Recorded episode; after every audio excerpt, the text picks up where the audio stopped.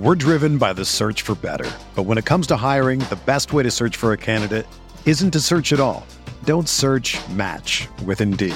Indeed is your matching and hiring platform with over 350 million global monthly visitors, according to Indeed data, and a matching engine that helps you find quality candidates fast. Ditch the busy work. Use Indeed for scheduling, screening, and messaging so you can connect with candidates faster. Leveraging over 140 million qualifications and preferences every day, Indeed's matching engine is constantly learning from your preferences, so the more you use Indeed, the better it gets. Join more than 3.5 million businesses worldwide that use Indeed to hire great talent fast. And listeners of this show will get a $75 sponsored job credit to get your jobs more visibility at Indeed.com slash BlueWire. Just go to Indeed.com slash BlueWire right now and support our show by saying that you heard about Indeed on this podcast. That's Indeed.com slash BlueWire. Terms and conditions apply. Need to hire? You need Indeed.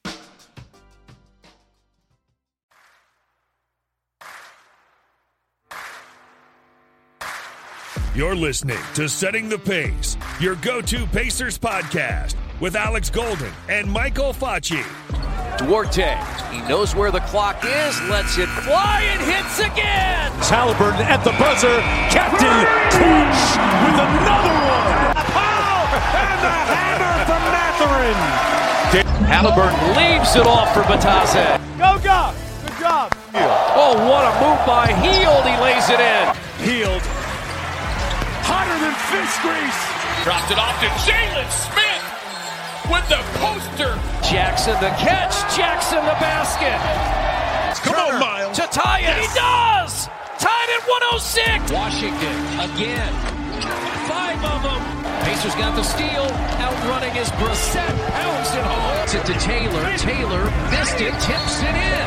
Ball loose.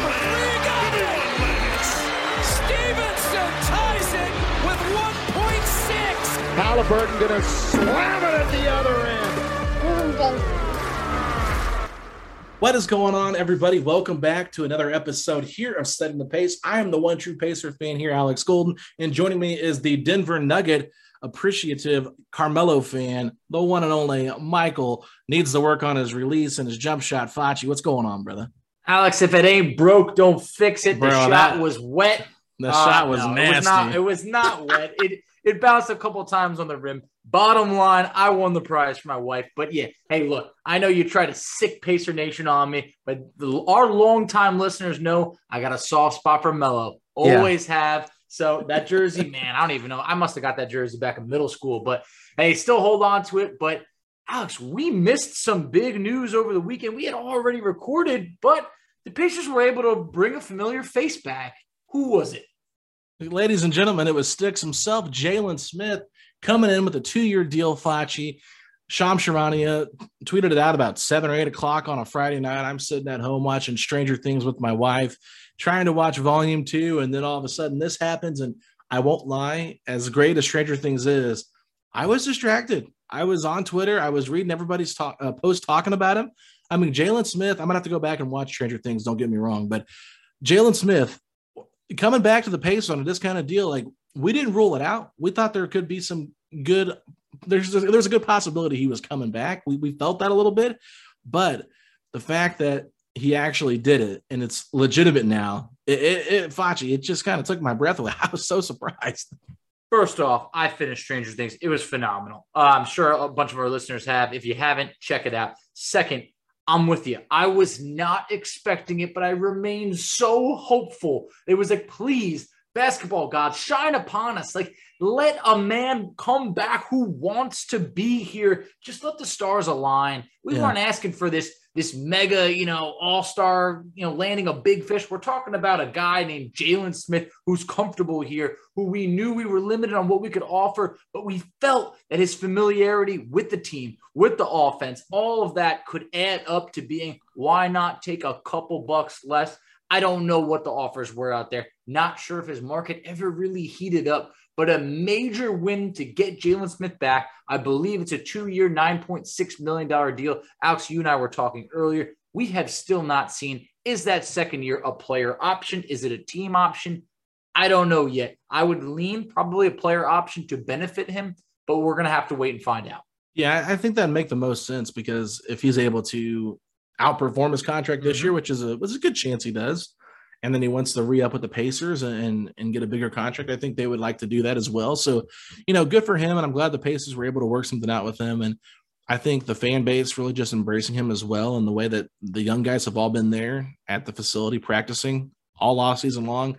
Amazing it, stuff. It, it's really cool to see. I, I've never seen such a group come together like this whole entire young group has. Like, I know Halliburton's kind of been out and about doing stuff, but he's still been there some.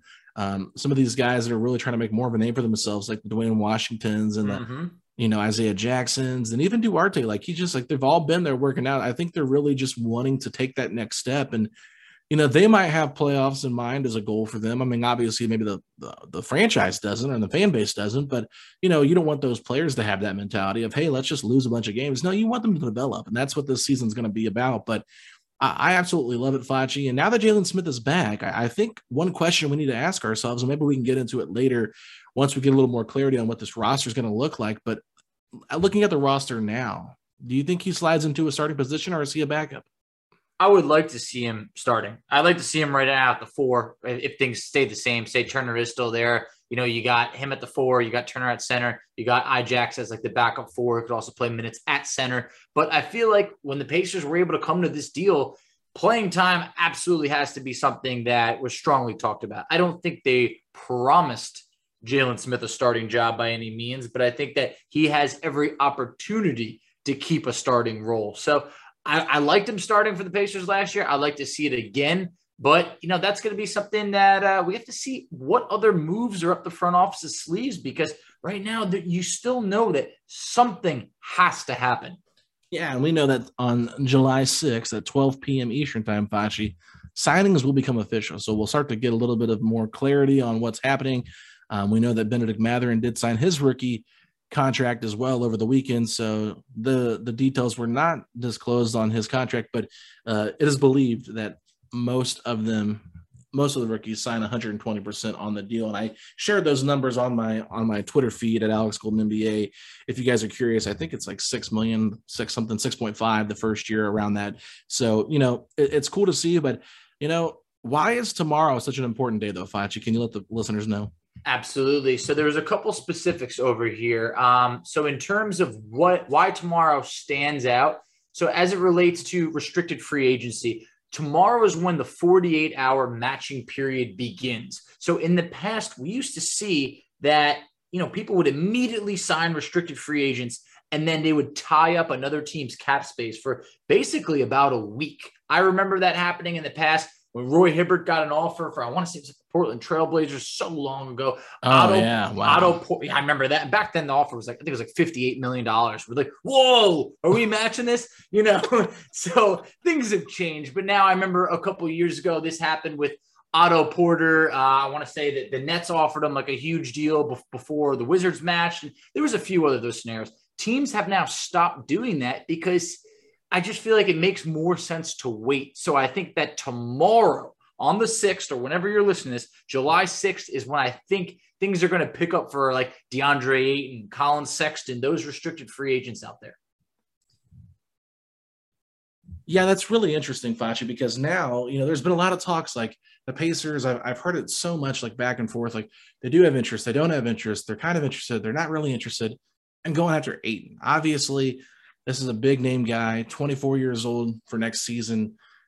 He wants a max deal. The Pacers technically can't make the Brogdon deal official until back in uh, excuse me July 9th. So that's when that deal is going to become official. I almost said September. I don't know what I was thinking, but uh, July 9th, excuse me. And so that means that they could have some cap space there to just sign him outright without facilitating a trade, or they talk with the Nets about doing a sign and trade involving Turner and then Turner's already a part of their team, and so then they can maybe try to finagle a three-team trade to to get Durant still, and they have Turner there with preferably Paul and Booker, right? So I mean, there's ways they can go about doing this, but I think you know I would be surprised the Pacers. I mean, I really would offer Ayton the max at this point. I just I don't know what's going to happen. It really hasn't seemed like there's been any interest in DeAndre Ayton at this point, and could they get a bargain deal with him? I, I don't know. That's something I'm keeping an eye on. Collin Sexton's been a name that's been rumored to the Pacers, but recently I haven't heard much on that front. But I, I did hear that Dallas has some interest in Sexton. So I, I think that tomorrow could be a, a little bit more busy than the last couple of days have been as we're kind of just waiting for that big domino to fall, which uh, which has the name Kevin Durant on it because nobody knows what's going to happen in the league until Durant is dealt. Exactly. I don't want to say KD ruined free agency, but he definitely put a damper on it. This has been one of the least eventful free agency periods in quite some time. I want to say I think Gorgui Dieng was like the only guy signed yesterday. And then Isaiah Roby today gets picked up by San Antonio. San Antonio was one of those teams that could compete with the Pacers financially for DeAndre Ayton, but given that it really feels like they're entering tank mode, I don't see them all of a sudden going after DeAndre Ayton. We've heard of a couple other teams. The Jazz could still be interested. It's believed that they want to still stay competitive, but it feels like the Pacers, you know, right now, all eyes are on them to make the move for Ayton. So I, I am intrigued if we were to just sign them outright. Then at that point for Turner, what does that do for Turner? Look, is there any situation where you could envision Turner and Ayton starting together or Turner coming off the bench? That that seems a little hard to believe. No, there, there's no doubt about it. That's what I'm saying. I mean, you know, so everyone's like, well, Chad Buchanan came on the radio last week yeah. and said they were not taking calls on Myles Turner, or they're not, you know, actively calls, actively yeah. trading Myles Turner. Okay, you guys got to understand how GMs talk. They're not going to come out there and just say, yes, we are actively trading Myles Turner. Here's all of our leverage and all of our value for him. Please give us cents on the dollar because we know he's on his way out. No, he has not requested a trade. This is not a Kevin Durant situation. And he only has one year on his on his deal left, and he's not Kevin Durant. So let's just be honest here. Like Myles Turner is a guy that could fit this timeline if they want him to fit, and he wants to fit. But also, I don't think Woj comes on national TV and says the Pacers are, you know, kind of taking calls on him or, you know, looking to move him. I've I've heard from some people that the Pacers are looking to facilitate a trade to get Turner out of here, similar to what they did to Brogdon. Maybe not looking for the package back that's the same, but looking to get him to a team that's a contender. I think this is where the Ayton situation for a sign and trade makes a ton of sense.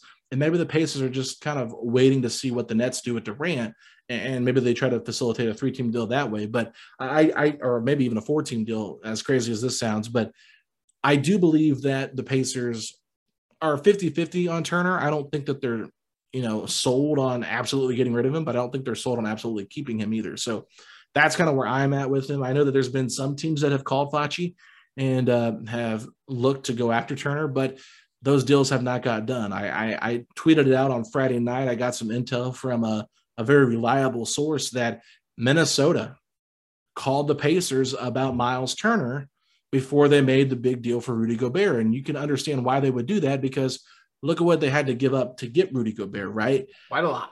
Yeah. So Turner would have been incredibly cheaper. The Pacers probably take back similar contracts. I don't know if uh, our guy Pat Bev would have been in that deal, but probably Beasley to a certain degree, and, and mm-hmm. maybe Vanderbilt, something like that. I don't know, but I think Beasley's contract is pretty much the same as Turner, so probably would have been very, so. very close there. You know, 18 million is a little bit easier to get together than what Gobert makes it. What 30 something million, 40 million, something like that. Yeah. So, you know, but I was basically told like the Thunder were intrigued by it. Uh, the previous president of basketball operations or uh, or GM, whatever, uh, Gersson Rosas has liked Turner for a long time, had a man crush on him, and at that point the Pacers were trying to win games, so the asking price was a lot higher. Now that he's out of the picture, you got Tim Connolly in there, and then you got this new ownership with Alex Rodriguez and that group. They're trying to win now. I think Turner on paper makes a lot of sense next to Towns, right? I mean, that's why they went out and got Gobert because Towns wants to be at four but there was just some concerns with with Myles Turner being a long term fit and what they wanted to give up to to put him next to town. So I'm not going to get into all the juicy details of it, but basically what I was told is you know the Pacers just kind of laid out everything in, in front and said here's the pros and cons of Turner and they felt like they needed to go different directions. So with that being said, you know, I don't think the Pacers are completely closed off to trading Turner like some people think, but I don't think they're like as aggressively trading him as maybe others think that that could be going on to.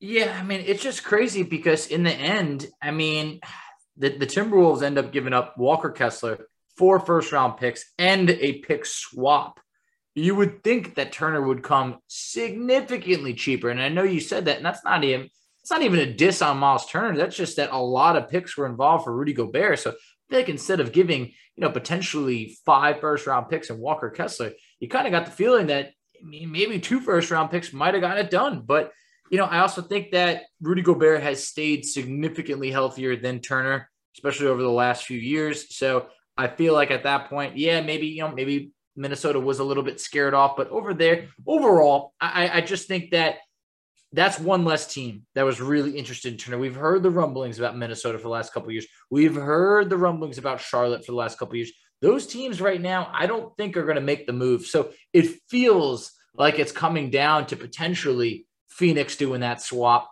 Maybe the Nets, maybe, but we're starting to run out of options over there, and we still just don't know what the Pacers are doing. But the fact that they've been this quiet and have this much money left makes me feel that something something is happening in just a matter of time and we're going to get this resolution. And when we do whoo alex it's going to be a fun one. But for right now we do have to sit back. We have to wait and see how things unfold. And I, I just know man even when you look at the roster right now once that trade becomes official and the pacers need to guarantee the contracts of you know a few of the guys you know nick stauskas malik fitts juwan morgan just to guarantee those contracts, just to make the deal happen. The Pacers are over the amount of players that you can have on this team. So you know moves are going to follow.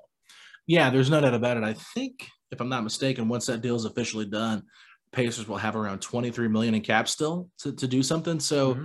that that's still plenty of room to do a sign and trade for Ayton with Turner. That still gives you time to maybe flip Goga and get about 27 million, and then you find another player to trade or whatever. Like maybe a team's interested in one of the the three guys that we just picked up, and you you know trade Juwan Morgan to uh, like OKC or something for like a second round pick, or you whatever you give up a second round pick and they eat that, and then you have a little cap space. You know, like there's different ways you can go about it. So I'm not I'm not necessarily closing the door on that, but I did send you something else today in terms of like looking at Daniel Theis once he's acquired because he's got three years left on his deal. And I mentioned this on the radio as well with JMV. So if you heard my interview there, you're probably going to be like, oh, I don't want to hear this. It's redundant. But if you didn't, I'll share it here. There's teams that have traded player exceptions, and I'm not exactly sure when all of them expire. I didn't get into the, the nitty gritty of that, but I do know the Clippers have two traded player exceptions, Facci. And one of them, or actually, excuse me, both of them are more than what Daniel Theis makes per year. So if the Pacers really wanted to create the extra cap space just to go out and sign DeAndre Ayton outright and then find another spot for Turner, they could and uh, theoretically trade Daniel Theis to the Clippers into that trade traded player exception. The Clippers right now only have one center on their roster in Zubac. They lost they lost Hartenstein and they traded Ibaka last year at the deadline. So they only have one true center right now on their roster. So they could be interested in a guy like Theis. I think Theis would make sense for a team like that as a backup center, right?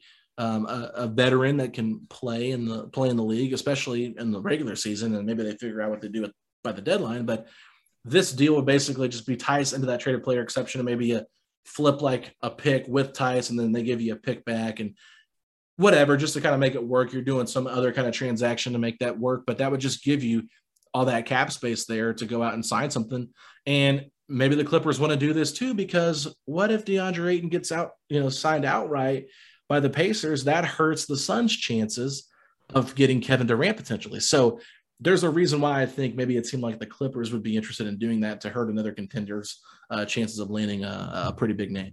Now that is playing chess right over there. That is really how you go about it to, uh, you know, keep a team like Phoenix down, but also Daniel Theis, look, if you held the Clippers up against the Pacers, which team does he make more sense for? Everyone's picking the Clippers. Look, Theis, he's about, you know, 29 years old, turning 30. So it, it's just, it's at a point now where it's like, look, it's not like he's like a, an old geezer out here, but I don't think he quite fits the youth movement that the Pacers are looking for right now. So I, I, would like to find a way to be able to flip him, be able to get that future money off the books. I think that creates even more cap flexibility for the Pacers. So yeah, a team like the Clippers, it does make total sense because they do need that center depth that you talked about. So it's not about what you get for Theis at this point. Like, look, a bag of chips and saving some money would do the job for Indiana, but to be able to sign Ayton outright, Then you determine if you want to move Turner in another deal. That's how you quit playing checkers and you do the chess, just like we talked about before. Maybe you get another first and a young player for Turner, whatever it is. Look, we're not trying to give him away for free, but what, like we talked about earlier, what's the likelihood that he's going to be a backup or play alongside Ayton It doesn't make much sense. You bring in Ayton it's the end of Myles Turner over here. That's just how I see it. I think a lot of people see it the same way. So I think that this would provide more flexibility in terms of keeping the assets coming in. Yeah, there's no doubt about it, Facci. And that's where you kind of just have to like let let things play out over this next month because the Pacers, I mean, who knows what they're going to do? Maybe they just sit tight and use the cap space. I don't know if they've hit their cap floor or not. I'm, I'm assuming they have. I don't know. But maybe they don't make any trades. But there has been some rumblings, Facci. I think we need to touch on this about Buddy Hield. And there's been some rumblings that maybe he could be on his way to the Los Angeles Lakers for Russell Westbrook in a pick. Um, it's an interesting wow. one, but you know, Buddy Hield's got what two years left on his deal. Yep. And Russell Westbrook's an expiring contract. Mm-hmm.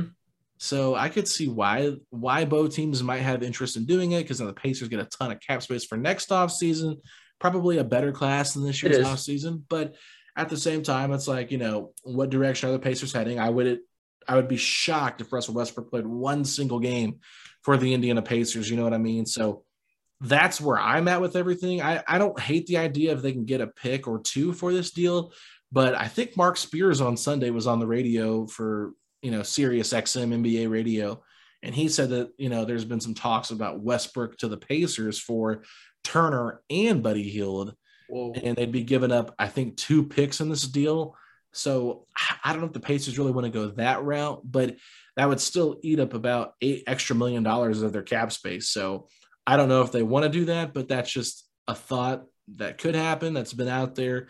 Um, Buddy Hield to LA makes sense, but I don't like the idea of sending both Buddy and Myles for a guy that you don't anticipate playing on your roster. I don't like it at all, and I think that that could look. There's going to be some part of the fan base that that is going to really ruffle their feathers because they're going to be like, "Wait, what? For a guy that you don't even intend to play over here? Like, how are you going to do this?" Then there's going to be the other part of the fan base that's saying like, hey, right over here, we're accumulating assets, but you're talking about picks that are in 2027 and 2029. We have no idea. Maybe they're gold, maybe they're horrible, but it feels like trading Turner and Buddy. That, that feels like a lot. Mm-hmm. So right, right over there, it would have been. I would have felt different if it was like maybe like a, a Brogdon and Buddy or something like that. But I think I'm in the minority here of like I like Buddy Hield. I, the contract goes goes down twenty point five million dollars this upcoming season. Then it drops down two million dollars to eighteen point five. I'm not saying I'm going to be the guy that's saying that's a deal breaker, but when we're talking about Russell Westbrook coming in and not even playing for us, it's like oh man, it's just it, it just feels like next year would be kind of painful to watch. I know there's a bigger bigger plan here, but I just don't see a scenario where the Pacers are all of a sudden like the worst team in the league. I see them being a promising, you know, young team that's not good, but they're not the worst team. So would you really see Herb Simon cutting the check the full amount for Westbrook to skip town? Is this a wave and stretch type of situation? Because no even way. that that's what I'm saying. That's no costly, very costly. No. You're talking about about $47 million stretched across five years, but also increasing by what is it, 15% because it's stretched out? Mm-hmm. E- either way, it would get very costly to have that type of hit on the books for years to come. So I think there's a deal that you could work Buddy in and be able to trade LA, and maybe you get like, you know, you get a first round pick, maybe like, I don't know, maybe THT could be involved. Could there be a lesser deal that you see where it's like, THT, none, a first round pick for Buddy. Could you see? Yeah, may, maybe Lonnie Walker by December. Yeah, something you know, like he got that six something, six point five million dollars. Yeah. So right over there, that feels like more of like okay, okay, I, I can do that and not be like, all right, we just got Westbrook dumped on us because that's where we're at right now. Yeah, I mean, it, to me, if it's a middle of the season trade, I don't care as much about trading for Westbrook. Um, it's just the beginning Agreed. of the year Agreed. type of thing because you have less money to worry about once you're in mm-hmm. the middle of the season. So, you know, for me personally, though, I just I feel like a buyout would probably happen if they did trade for Russell Westbrook.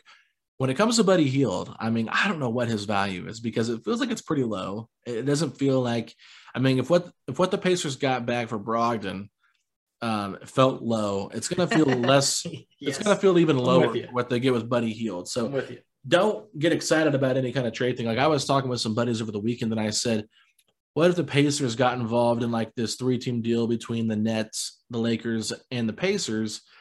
If you know they were trying to do like Kyrie Irving and Joe Harris to the Lakers for THT and Russell Westbrook, right? Like that was kind of like the reported rumblings out there, but they wanted to have Seth Curry instead of Joe Harris because blame him, Seth, be- better shooter, and he's not as injury prone, and he's only got one year uh, one year left. But I said, well, what if the Pacers took on Joe Harris, got a second round pick, and then sent Buddy out to LA? And I said the only reason I would do this is because Joe Harris makes about three to four million dollars less per year than Buddy Hield over that over that time. So you would be saving money. You'd be going down a little bit in terms of like you'd be getting a little bit more cap space, but at the same time, you know, you're pretty much just swapping out Hield for Joe Harris, and I don't know who's got more trade value.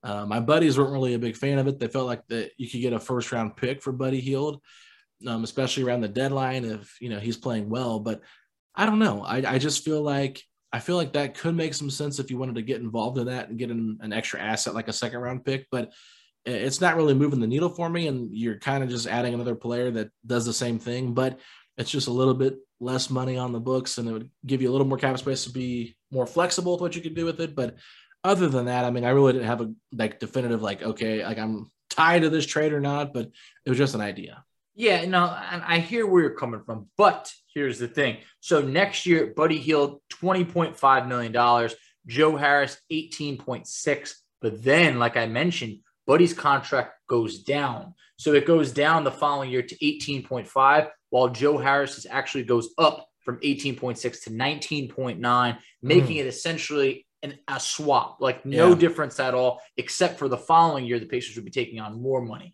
So at this point, Joe Harris, a couple of years ago, was a sniper. Now I feel like I don't know what happened. I just feel like he has not been as accurate, but has also been injured better defender than Buddy, but I, I just feel like, man, I don't know. He's t- he's taken a, a, bit of a hit. Still a good three point shooter. Still a very good three point shooter, but only played 14 games last year. So you know, kind of, I don't know. Are those injuries going to linger? The Pacers have a history of then rolling the dice on injured players. For Buddy, I do think if you waited to the trade deadline, teams are always going to need shooting. So I do think that you might be able to get a pick out of him. But I also feel like right now, maybe a little bit biased, maybe it's just recency bias. I would like to think that uh, Buddy Hield's value is a little bit higher than Joe Harris's. Mm. If a second round pick is going to be what you're taking back, I, I need to know how good of a second round pick is this. Is this like in the 50s? I got no interest. Is this somewhat maybe around that top 35? Then it gets a little bit more appealing. Maybe maybe it's a top 55 protected pick from the Heat. Oh, Did you see that? Yeah. I, have seen some of those. It's disgusting. I mean, just brutal. Who protects a second round pick? Top 55? really? Okay. what are we doing here? You know, it's so silly. But um, yeah, with that being said, I mean, I didn't love the deal. Like I said, I wasn't like attached to it, but I just thought like, you know, it saves you some money this year if you really want to go out and get Ayton. And then next year you'll be off of Turner's money if you don't bring him back and he's still on, on the roster. So there's just different scenarios I was looking at here in case they wanted to try something different. But overall, I, am not sure exactly what the perfect deal is for Buddy Hield. But you know, if you would have asked me to make a perfect deal for Brogdon, I would have probably given you 10 to 15 trade ideas, and what they got for him would not have been one of them. So I agree. I agree. So that's kind of where I'm at. I just don't know what the value is, and I'm sure there's teams that maybe have him penciled in as a guy that might want to circle back to. But you know, we know Buddy Hield is a one court player. He only plays on one side of the court. He only yep plays offense and defensively, he's just not the same player. But I do like what we saw from him last year with Carlisle. He was able to play make a little bit more. And while there was some growing pains with that, you know, he seemed happy here. The young guys like him. I mean, we've heard him talk about Buddy and Lance and you know McConnell. So I don't I don't think he'd be a problem here on a rebuild, but I do know that he wants to play for a playoff team because he's talked about yes. that. He's ready to be in the playoffs. So never made it. Yeah. So maybe they look to try to get him on a team that's playoff bound or playoff hopeful. Um, you know but other than that i just i just don't know what the perfect trade is for him but with that being said is there anything else that you want to touch on oh a, a couple of quick things One, in terms of sending a player to a, a destination they want to play it, I started thinking about, you know, they, they did right by Brogdon. You know, that they've they've talked to players before about what they're going to do. I also thought about before. I wonder if part of this did stem to sending Granger back in the day to, uh, you know, the the process 76ers, the trust the process Sixers, who were just tanking, and how many players that rubbed wrong. Because I felt like for a guy like Granger, I felt like they, they couldn't have sent him to a worse destination. So I think the Pacers definitely factor that in mind. So I think that's that's great. Then also when you mentioned about how Buddy's been part of the team and they like him a lot, and you talked about players working out in the offseason, I feel like there's layers to this where you, you need to start at this, getting together in the offseason, working your butt off, and then eventually you make that way where you know you eventually make the playoffs and you get you get bounced in the first round, but you know what to work on. You build your way up. I feel like the Pacers are getting that ground floor right now. I don't know who's going to be sticking around with them, but I, I, so far everyone's got great stuff to say about Buddy. I don't yeah. see him sticking around with the Pacers past his contract by any means. He might not even be on the opening day roster, maybe not even past this year. But for right now, I'm not ready to just give him away just to give him away. But if the right offer comes, including potentially a first round pick or something that could make us better long term, I'm interested. Last part that I wanted to touch on. Yeah. Alex, we had some signings today. Some former Pacers, uh, they ain't coming back. Let's so, talk about them, Foch. Who are they? Well, first, TJ Warren. Man, I, I I'm not gonna lie. I got the Woj notification and I just stood and I stared at my phone. One, First thing that rubbed me wrong, they called him a guard. All right. After I got why are you that, so triggered by that? I, I, just didn't like it. It was just, the, it just the, felt like there's always a little bit of this slander on the Pacers. So, oh, this, that, that. Just call him what he is. He's, he's a guard. When's he a guard? Well, I mean, the G is right next to the F on the keyboard, Facci. Do you think it could have been a typo?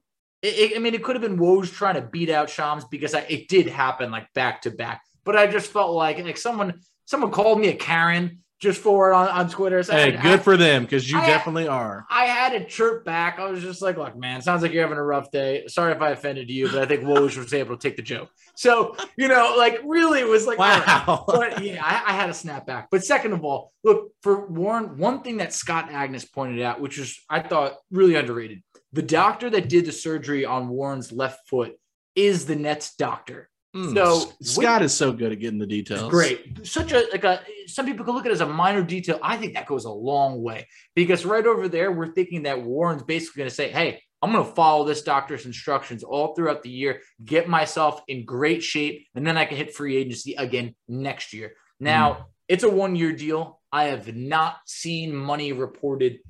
What's your gut tell you on that deal? Or maybe if you had any other offers, why Brooklyn outside the doctor? I don't know.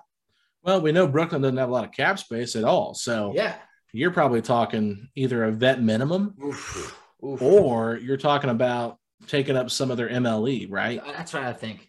So that to me just kind of screams like, okay, maybe he doesn't really have as much of a value as we thought he did. So, you know, that kind of sucks for him. But they also signed another former Pacer, a guy that they released actually after the Pacers traded him to him, in Edmund Sumner. So interesting that they went and got two Pacer players that are wing type of players, right? I don't know where they're putting them in their money. Uh, are they both minimum contracts? But you know, Shams was on the Pat McAfee show today. Said they're kind of building their roster as if Kevin Durant and Kyrie Irving are still on the roster. I don't know if I buy that or not, but with that being said, it's it, it makes some sense because why else would they bring TJ Warren and Edmund Sumner into, into the into the roster? Yeah, no, it's, it's a great point. And I, I actually do like what Brooklyn's doing, given that they don't own their picks. They don't have the option to bottom out. So for right now, you bring in TJ Warren, you bring in Sumner. Look, say you're able to, to work it out with Durant and Kyrie. They actually have a pretty decent team. They also trade for Royce, Royce O'Neale the other week. So it's like, look, you got some decent pieces over there. I don't know if, if you know Durant's going to change his mind. You know, who knows what's going to happen over there. But for Sumner, I imagine it's a minimum deal. One thing that you know I tweeted out earlier, ironically, it was Brooklyn that we traded Sumner to. They ended up waiving him. I know he was working out in Indiana. I don't know if maybe they had any any initial interest in him last year, wanting to see, hey, things work out. Who knows? Whatever. Maybe it's just a coincidence. But seeing them become now the you know the Indiana Nets, the the, the, the Brooklyn Pacers, whatever you want to call them,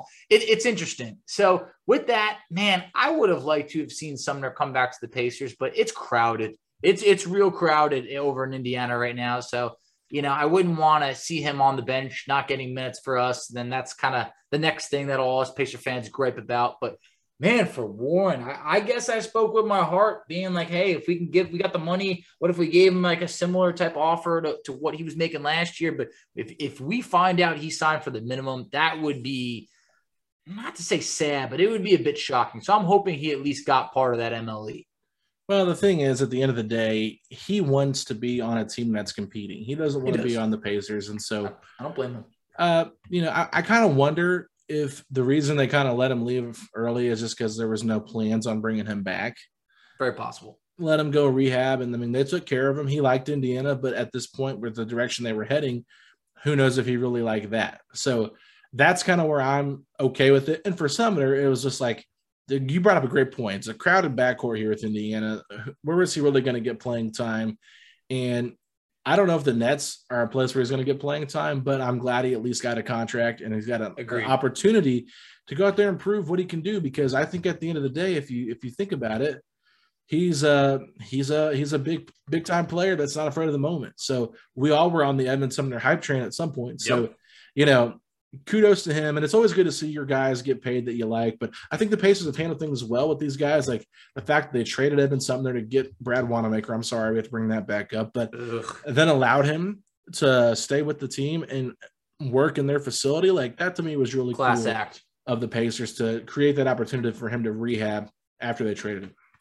Definitely a class act. I mean, great stuff. I mean, I think that's kind of what had us holding on a little bit longer. We'd see him working out in the Pacer shorts. You know, mm-hmm. that kind of got you thinking, like, whoa, anything could happen. But at the same point, look, I'm always going to be rooting for Ed, Edmund Sumner, the player, the person, him to just be successful because we knew he was starting to take off. So awesome that he was able to get a deal done, especially this early, considering how free agency just came to a halt. So great for him. For Warren, I really do hope that hey, he just just trusts his doctor, trust that the medicals, get his body right, right over there, be able to contribute on, on a winning team, hopefully, but also say Kevin Durant does get dealt. Maybe that does create a big opportunity for him. So the guy wants to win. I got to respect it. TJ Warren is another guy that couldn't say a bad thing about. Look, his body failed him during this time. It was never anything that Warren said. If anything, he always expressed how he wanted to be with the Pacers. So for that, I'll always respect it. What is uh, your favorite TJ Warren moment that you had with him on the Pacers? I mean, like, look, the, the bubble run was magical, but that beef against the Heat, that's uh-huh. what I uh-huh. think a lot of Pacers fans are going to remember. I mean, Meyers Leonard blocked us like I think the, the next day. Do you remember that? it was like right. I mean, it was like he couldn't handle any of it. Pacer fans were foaming at the mouth. They were like, "I want Miami." Jimmy Butler was circling on his calendar. I mean, it felt like a true rivalry. It was like, wow, anything could happen. Man, they could. There could be a fight next time. It was like it was electric. So for that, that I'm always going to think of TJ Warren and, and the Miami Heat beef. That's part of the reason why I didn't want Warren signing with the Heat.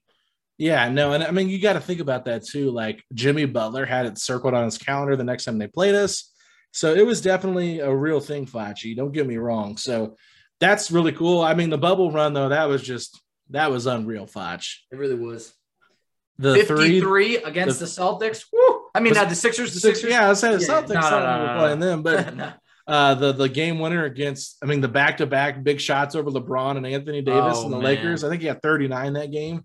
It was just unreal. Like I just, I was like, we couldn't believe it. I mean, every time he shot the ball, we thought it was going in. I mean, it was weird to see him miss. it, it really was. He had a run where that dude was just automatic, and I feel like when you know when COVID hit and the bubble was going on, it was like for that small moment, TJ Warren was the talk of the league. It was like, oh man, like it just felt like it was like, are the Pacers going to be dangerous? You know, in the playoffs, like it, it, really made you feel like, well, if Warren can go can drop 50 again or 40 or 30, anything could happen. And and that it, it just the Pacers were never able to all get healthy at the same time. But when when people forget Warren was our leading scorer just in his last season playing. So it's just like, man, I just want to see him ball out again. I had the opportunity to meet him at a Pacers game. He was a stand-up guy, sign my hat. I mean, there's not a bad thing I could say for him about him. So just hey, shout out to TJ Warren, wishing you the best. Absolutely, Facci. Well, I think we need to take a quick break because when we come back, we're going to talk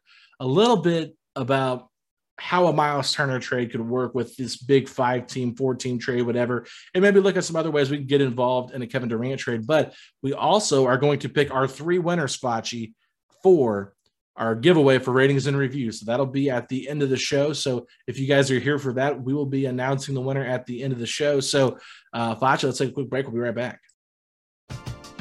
We're driven by the search for better. But when it comes to hiring, the best way to search for a candidate isn't to search at all. Don't search match with Indeed. Indeed is your matching and hiring platform with over 350 million global monthly visitors, according to Indeed data, and a matching engine that helps you find quality candidates fast. Ditch the busy work. Use Indeed for scheduling, screening, and messaging so you can connect with candidates faster. Leveraging over 140 million qualifications and preferences every day, Indeed's matching engine is constantly learning from your preferences, so the more you use Indeed, the better it gets.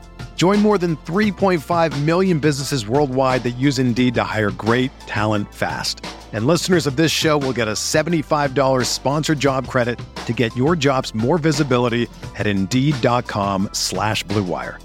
Just go to Indeed.com slash BlueWire right now and support our show by saying that you heard about Indeed on this podcast. That's Indeed.com slash BlueWire. Terms and conditions apply. Need to hire? You need Indeed. Another day is here, and you're ready for it. What to wear? Check. Breakfast, lunch, and dinner? Check. Planning for what's next and how to save for it? That's where Bank of America can help. For your financial to-dos, Bank of America has experts ready to help get you closer to your goals. Get started at one of our local financial centers or 24-7 in our mobile banking app. Find a location near you at bankofamerica.com slash talk to us. What would you like the power to do? Mobile banking requires downloading the app and is only available for select devices. Message and data rates may apply. Bank of America and a member FDIC. When you need mealtime inspiration, it's worth shopping Kroger, where you'll find over 30,000 mouthwatering choices that excite your inner foodie. And no matter what tasty choice you make, you'll enjoy our everyday low prices, plus extra ways to save, like digital coupons worth over $600 each week. You can also save up to $1 off per gallon at the pump with fuel points. More savings and more inspiring flavors make shopping Kroger worth it every time. Kroger, fresh for everyone. Fuel restrictions apply. All right, Facci, we are back and let's jump right into it. Let's talk about how a Myles Turner trade or how Myles Turner could be involved in a bigger trade here for uh, Kevin Durant. So I was recently told by, I would call it a mess source. Someone heard it from somebody, heard it from somebody. So I, you know, it didn't really have legs to me, but I thought, well, that's interesting. It's worth, it's at least worth bringing up. I, I texted a reliable source that's on the know about a potential like five team deal between these five teams, and they said it's more speculation than anything else. So um, that deal involved Indiana, Brooklyn, the Lakers, the Jazz, and the Suns. Facci, and in this deal, the Suns are going to get Kevin Durant and Myles Turner. Utah is going to get Ben Simmons, Dario Saric, a first round pick from Indiana, a first round pick from the Lakers, and then three pick swaps from the Suns. The Lakers are going to get Kyrie Irving and Jordan Clarkson. Uh, Brooklyn is getting Cam Payne, Mikal Bridges, Cam Johnson, Russell Westbrook, and Donovan Mitchell, as well as a Laker first and three unprotected first from Phoenix. And then Indiana gets DeAndre Ayton. What are your thoughts on that massive blockbuster? I thought was what is this the biggest trade in NBA history? I mean, this is crazy. This is nuts. Uh, so at that point, Utah goes from Gobert and Donovan Mitchell about a week ago to all of a sudden, what was it? Ben Simmons, a couple more picks. Yeah, uh, they get they get two unprotected. Well, they get a pick from Indy, which I don't know what pick that would be. It's not going to be our pick this year. No, Probably like Cleveland or Boston. Yes, and then the Lakers 27, 29 pick, one of those two. And, and they then, give up Clarkson. Yeah, uh, they give up Clarkson, and they give up uh, Donovan Mitchell. Donovan Mitchell's going to Brooklyn. Yeah. They they get Ben Simmons, Dario Saric, and the way this person said it to me, they said three first from Phoenix for both Utah and Brooklyn, but I don't see how that would work. You can't mm, give up six no, picks, maybe. No. So it would probably have to be pick swaps involved somewhere, but maybe some unprotected, but also some pick swaps. So, you know, Utah's probably taking the biggest hit here, but if they're trying to tank and they get Ben Simmons, it's not the worst thing. But at the same time, you know, the reason I think this deal was like getting legs is because like Brooklyn wants a star involved in a trade. So getting Donovan Mitchell would be the star in Brooklyn. You get Mikal Bridges and Cam Johnson along in that deal. And, you know, the Suns get Durant, but they also have to give up like all their rights to their picks for the next six years. So mm-hmm. that definitely does put a damper on things. It definitely does. I, I, just think that if you're playing like 2K, this is a super fun trade. But I think if you're the Utah Jazz over here, I think you want to give Donovan Mitchell a chance to be able to build around him. You finally now have the draft picks to be able to make another move, but all of a sudden, you know, you're left with Ben Simmons, a boatload of picks, and then you're kind of rebuilding from there. So, you know, all, all signs I've heard point to that they want to keep Mitchell. They're turning it down, turning down calls for him. But hey, crazier things have happened. Uh, so that would be very interesting. I just wonder if it's one of those too good to be true trades. Yeah, like I I said, this is way too big to even have. Way too like, big. Way too big. It's like bigger than the Westbrook trade last year with six teams involved. Yeah. So, you know, it, it's it's it's probably like one of those where it's probably like two deals in one. I could see like a Utah LA Brooklyn trade, and I could see like a Suns Indy Brooklyn trade. Yeah, yeah, maybe something like that. Where they're broken down know. into two bigger, like bigger trades or two smaller trades out of this, but you know, whatever. It's to me, it was a hot mess. But with that being said, I do think that there's there's possibilities that you could get involved here with Turner and a third and a three team deal, maybe a four team deal with Utah if you know you're trying to get Donovan Mitchell to Brooklyn do they send Ben Simmons out to Utah because you can't have Ben Simmons and Donovan Mitchell on the same team because of the rookie extension, whatever that mm-hmm. rule is that I just learned about this year. So, so did I. What, yeah. a, what a strange what rule! A that, stupid rule that honestly prevents a lot of players being moved. All of a sudden, yeah. you, know, you quickly realize like Bam Adebayo couldn't be involved in certain deals, you know, due to him being on that rookie max extension. And I feel like now there's a lot of a lot of the star players are on those deals. So um, interesting stuff. Yeah, I, I just learned about that the other week. I had a trade feels a little bit more realistic following that one, but at the same point, who knows? Maybe it's a little bit bland eh, following that one, but it's a three team deal. I got I got no problem with the Pacers being that third wheel after we did that with the, the Houston Nets deal in the past. So it involves the Pacers, the Nets, and the Suns. In this deal, Pacers get DeAndre Ayton. The Nets get uh, they get Bridges, Cameron Johnson, Myles Turner, and a boatload of firsts. I'm talking even pick swaps involved, but yeah. also one of those first is going to be the Cavs or Celtics pick. And then the Suns, they're getting Kevin Durant and Goga as a backup center. Look, look Goga's not what they wished for, but they're going to need a big, and at least he can stretch the floor a little bit, block some shots. Goga's getting his way out of Indiana. He's going west to Phoenix. So, recap Pacers are getting DeAndre Ayton. The Nets are getting Bridges, Cameron Johnson, Myles Turner, and a ton of first round picks. The Suns get Durant and they get Goga. Thoughts on that? Yeah, I, I I think it makes sense for the Pacers and the Nets, or excuse me, Pacers and the Suns, but the Nets, is that enough for Kevin Durant? So here's the thing. I don't know if it's really fully enough enough, but Devon Bridges was like kind of in that like a runner up for defensive player of the year. I know he ended up finishing top three. At one point, people thought he was going to win it all. Cameron Johnson, good three point shooter. You're getting Myles Turner over there. Look, uh, you know they. I don't think they want that max extension for DeAndre Ayton. So I feel like Turner on a one year, $18 million deal. You got Nicholas Claxton as his backup. It's enough to be able to field a competitive team while also getting a ton of first round picks coming in. Then you could look at you're going to have to move Kyrie Irving after that. I don't think Kyrie is going to stay without Durant. That situation could get ugly. So then you have the opportunity to be able to get more assets coming in there. Is this the home run of all home run deals for the Nets? Maybe not, but is it a bad deal? No, not by any means. No, it's it's not a bad deal. I mean, anytime you can control someone's picks for the next six years, like mm-hmm. that's mm-hmm. that's massive. So I don't hate the idea. I think it does make a little bit of sense. I wonder um, I wouldn't do the do this if I'm the Pacers unless I'm getting some type of pick back from from Phoenix. But if they wanted me to facilitate, you know, not just adding Turner, but maybe adding Duarte in the trade instead of Goga and, and send Duarte over to to Brooklyn, would you do that if it meant that you got DeAndre Ayton, or would you rather not trade Duarte? So if we're not trading Duarte, then we're not contributing a first round pick, right? So, Correct. I mean, if we, I mean, if we if we trade Duarte, we're getting pick compensation back a little bit because not only are we helping facilitate the deal, taking on DeAndre Ayton's contract, who maybe the the Nets don't want. I don't know why they wouldn't, but if they would prefer to have Myles and he's expiring, plus all these picks with Bridges and Johnson, maybe they're like, well, we really like the idea of having Chris Duarte on this roster as well. It's a little bit more appealing than you know a Boston first round pick or a Cavs first round pick. So uh, if we did that and then we got to pick back and instead for maybe Brooklyn and or Phoenix, um, would you be enticed by that?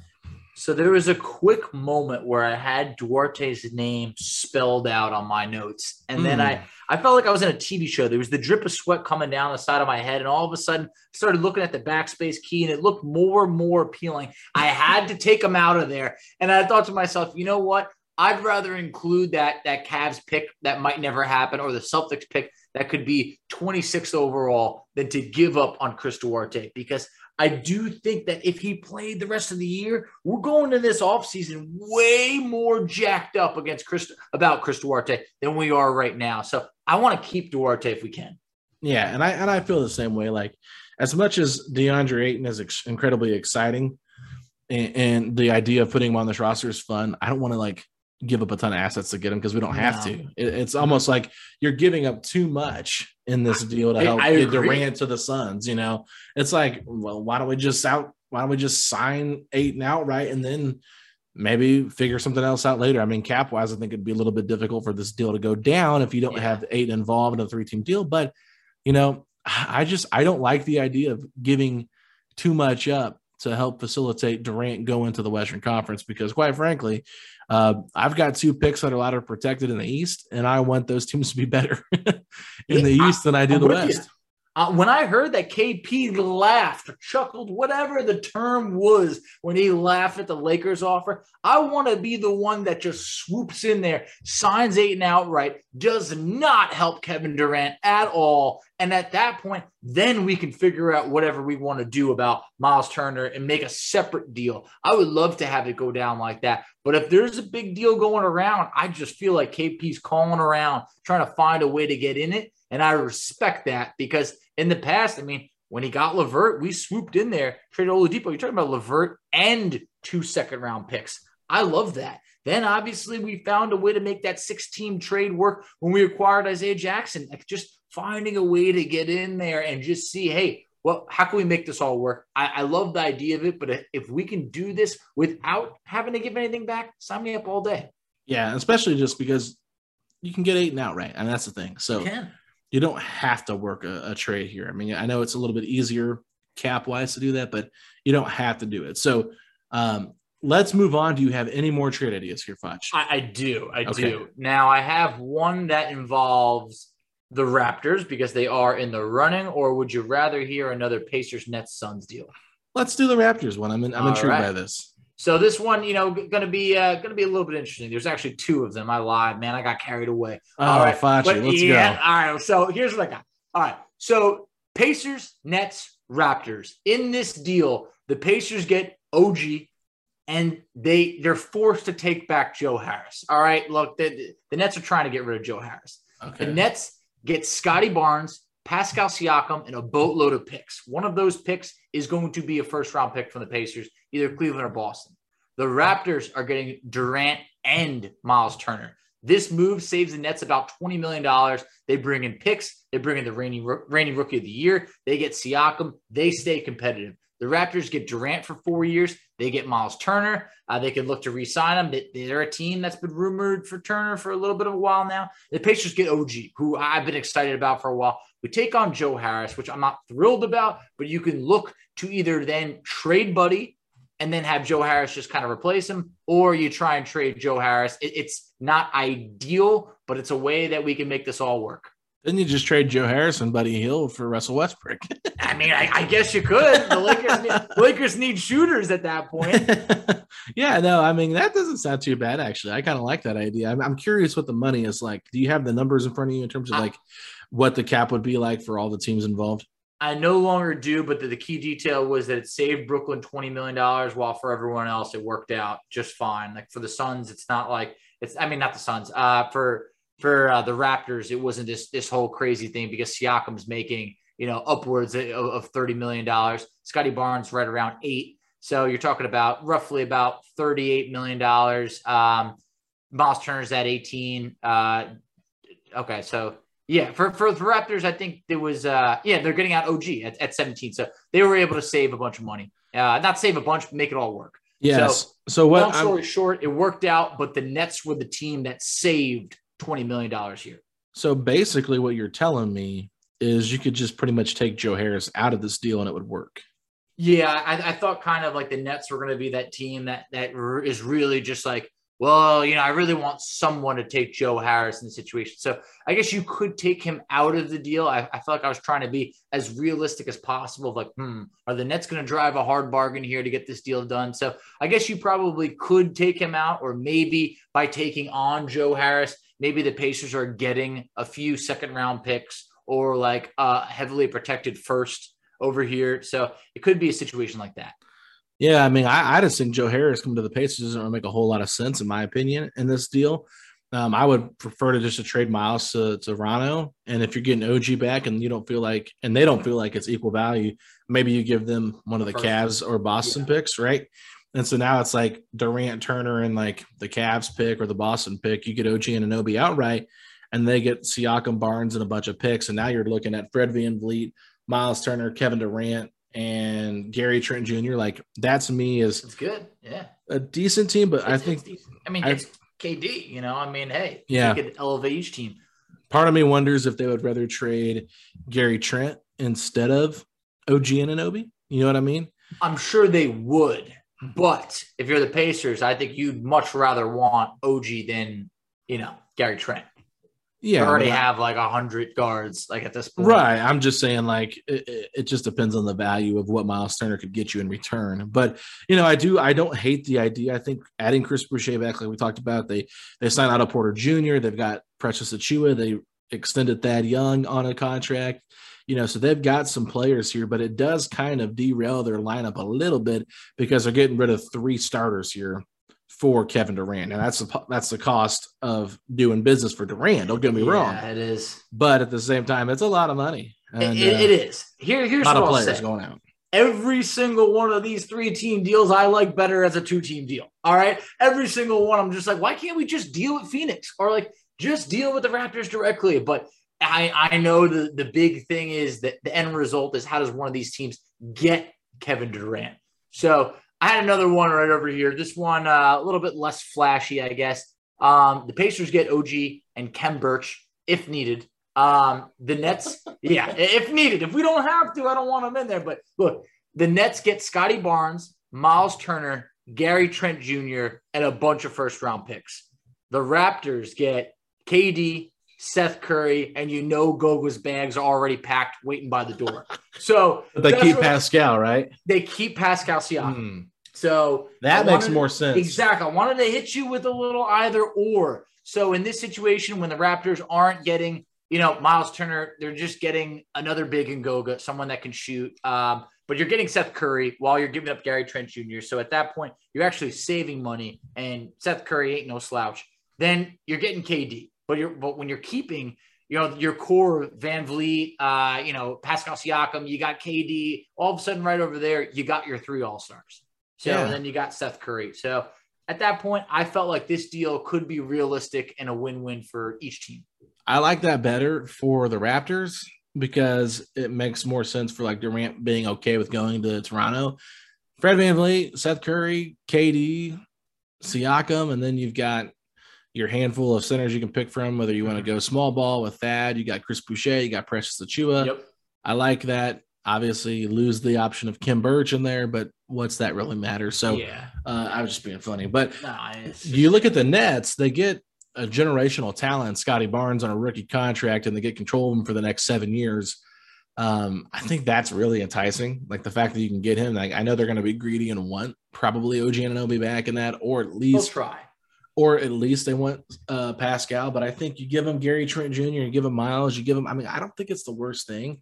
Um, I, I, think the Nets probably want more, but I I think sure they do. I'm I'm I'm just like personally for me, if I'm the Nets and I can get Scottie Barnes for Durant, I'm doing it. I'm I, am i am not even worried about Siakam at that point. I just yeah. I just feel like he is a special player. And while Durant is only 31 or 32, whatever it is, is he that young?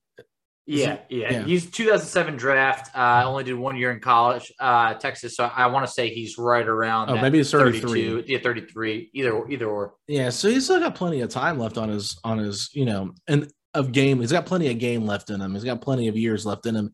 But Scottie Barnes, 20, 21 years old, you're talking about a guy that could be your franchise player for the next 10 to 15 years. So if I'm Brooklyn, I'm going that route. There's no doubt about it. I'm flipping Kyrie for whatever I can get for him.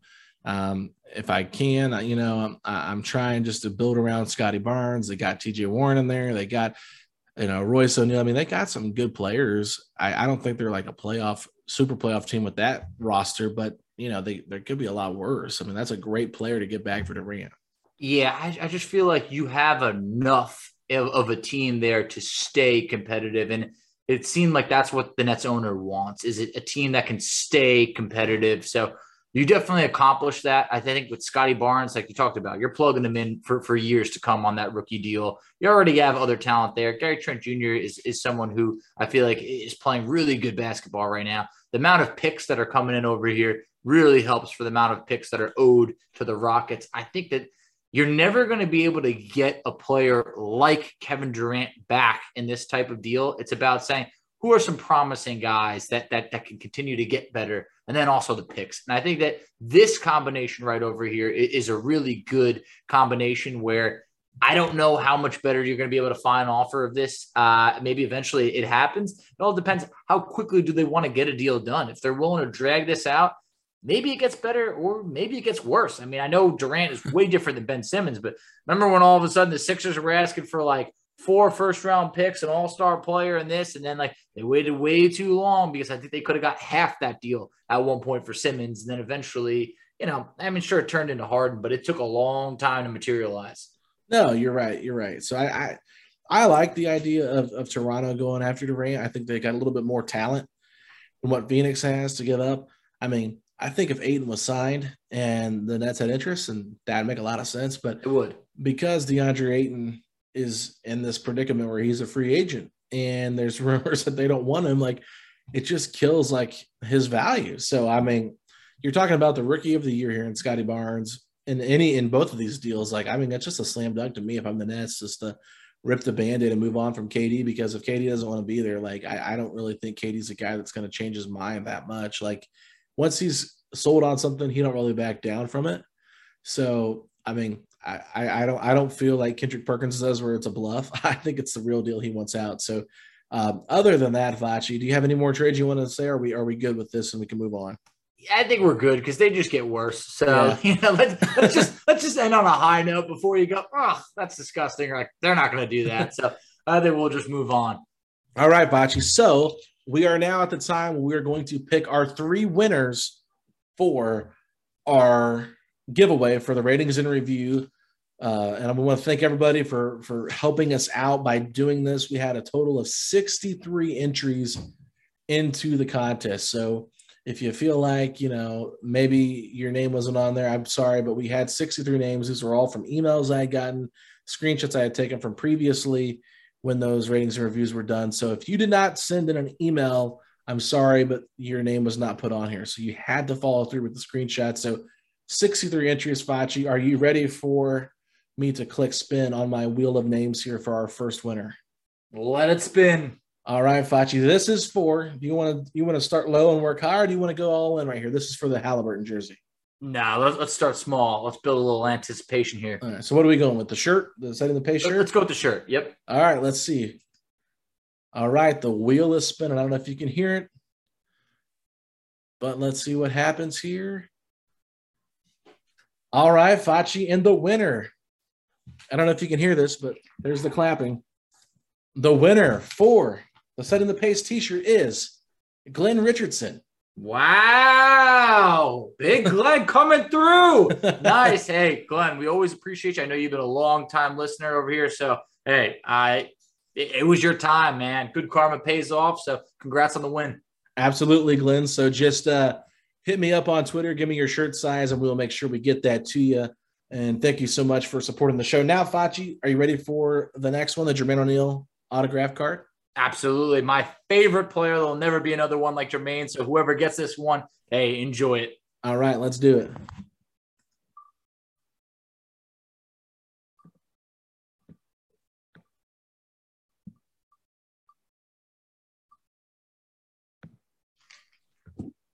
All right, Facci and the winner of the Jermaine O'Neal autograph card is Jaden Parker. Oh, hey, Jaden, congrats on that. You got yourself a good one. I mean, everyone's got a fond Jermaine O'Neal moment. So, hey, well deserved. Congrats. All right, Jaden. And, and same for you, Glenn. Make sure you guys just message me, get me your mailing address, and I will get these out to you uh, via mail. I, I, have the Jermaine O'Neal card at my house. So I will get that to you. So, Facci, we're going to remove those two names from the drawing because they've already won a contest. So we are down to 61 entries here, Facci, for the basketball jersey. Uh, it doesn't have to be Halliburton; it can be whoever. So if you if you want Bennedict Mathurin, if you want somebody like that, it's your choice. But Facci, are you ready for it? I am ready. All righty, that wheel is spinning. And here is the lucky winner, ladies and gentlemen. The winner of the jersey is Ricky Kelly Facci.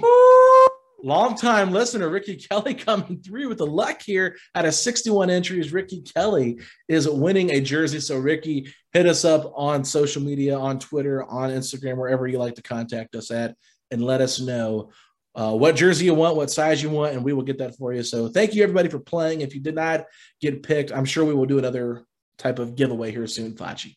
Congrats, Ricky. Congrats, Glenn. Congrats, Jaden. I mean, that just awesome stuff. I mean, hey, I don't know what jersey Ricky's going to pick, but whatever, whoever he's going to pick, he's got some great options compared to years past where you didn't know if one of these guys is going to stick around or not. I feel like the Pacers have such a young core that whoever he's going to get, this could be a jersey that lasts for years to come. So thank you for everybody that submitted in, you know, a rating and review. We really, really appreciate it. I've said this countless times. You guys make this show. You guys are, are what pushes Alex and I to get better content out there, better guests. Just, just make these episodes more interesting however you're listening. If you're listening in the morning, if you're listening during the gym, if you're listening at night, whatever it is, we want to make sure that we can improve your day by even half a percent. So thank you so much for everybody that participated. And this is our way of giving back. Absolutely. Thank you guys so much for doing this and, and helping us out. And for everybody that bought one of our Setting the Pace t shirts already, thank you so much for your support. We have put those on order, so they should be here shortly.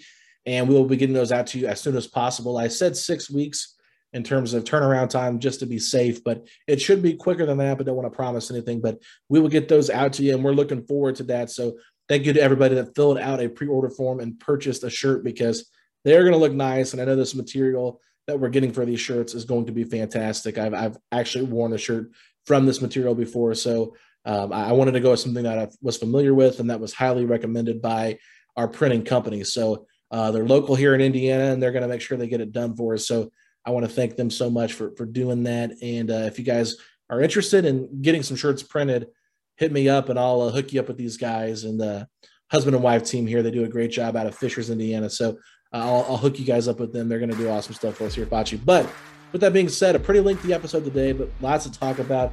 Let the people know where they can find us out on social media.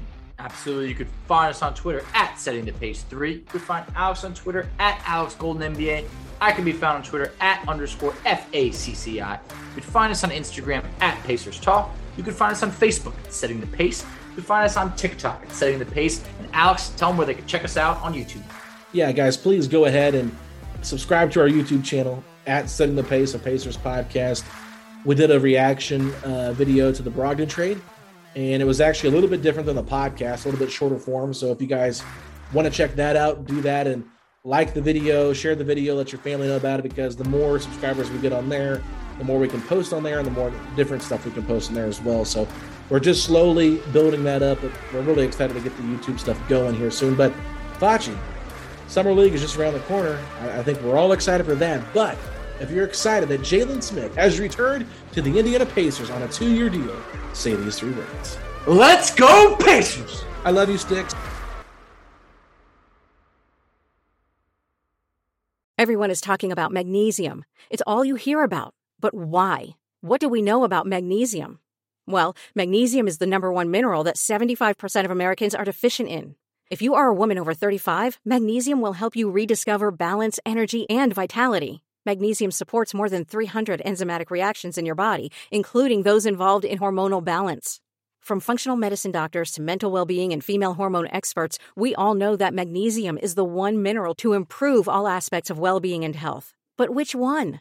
Magnesium Breakthrough from Bioptimizers, the trusted choice recommended by leading experts with seven best absorbed forms of magnesium to ensure your body receives the support it needs for overall well being. Go to bioptimizers.com slash balance today and use code BALANCE10 for 10% off. Support your journey to wellness at B-I-O-P-T-I-M-I-Z-E-R-S dot com forward slash balance. Magnesium Breakthrough from Bioptimizers, your foundation to optimal health and vitality.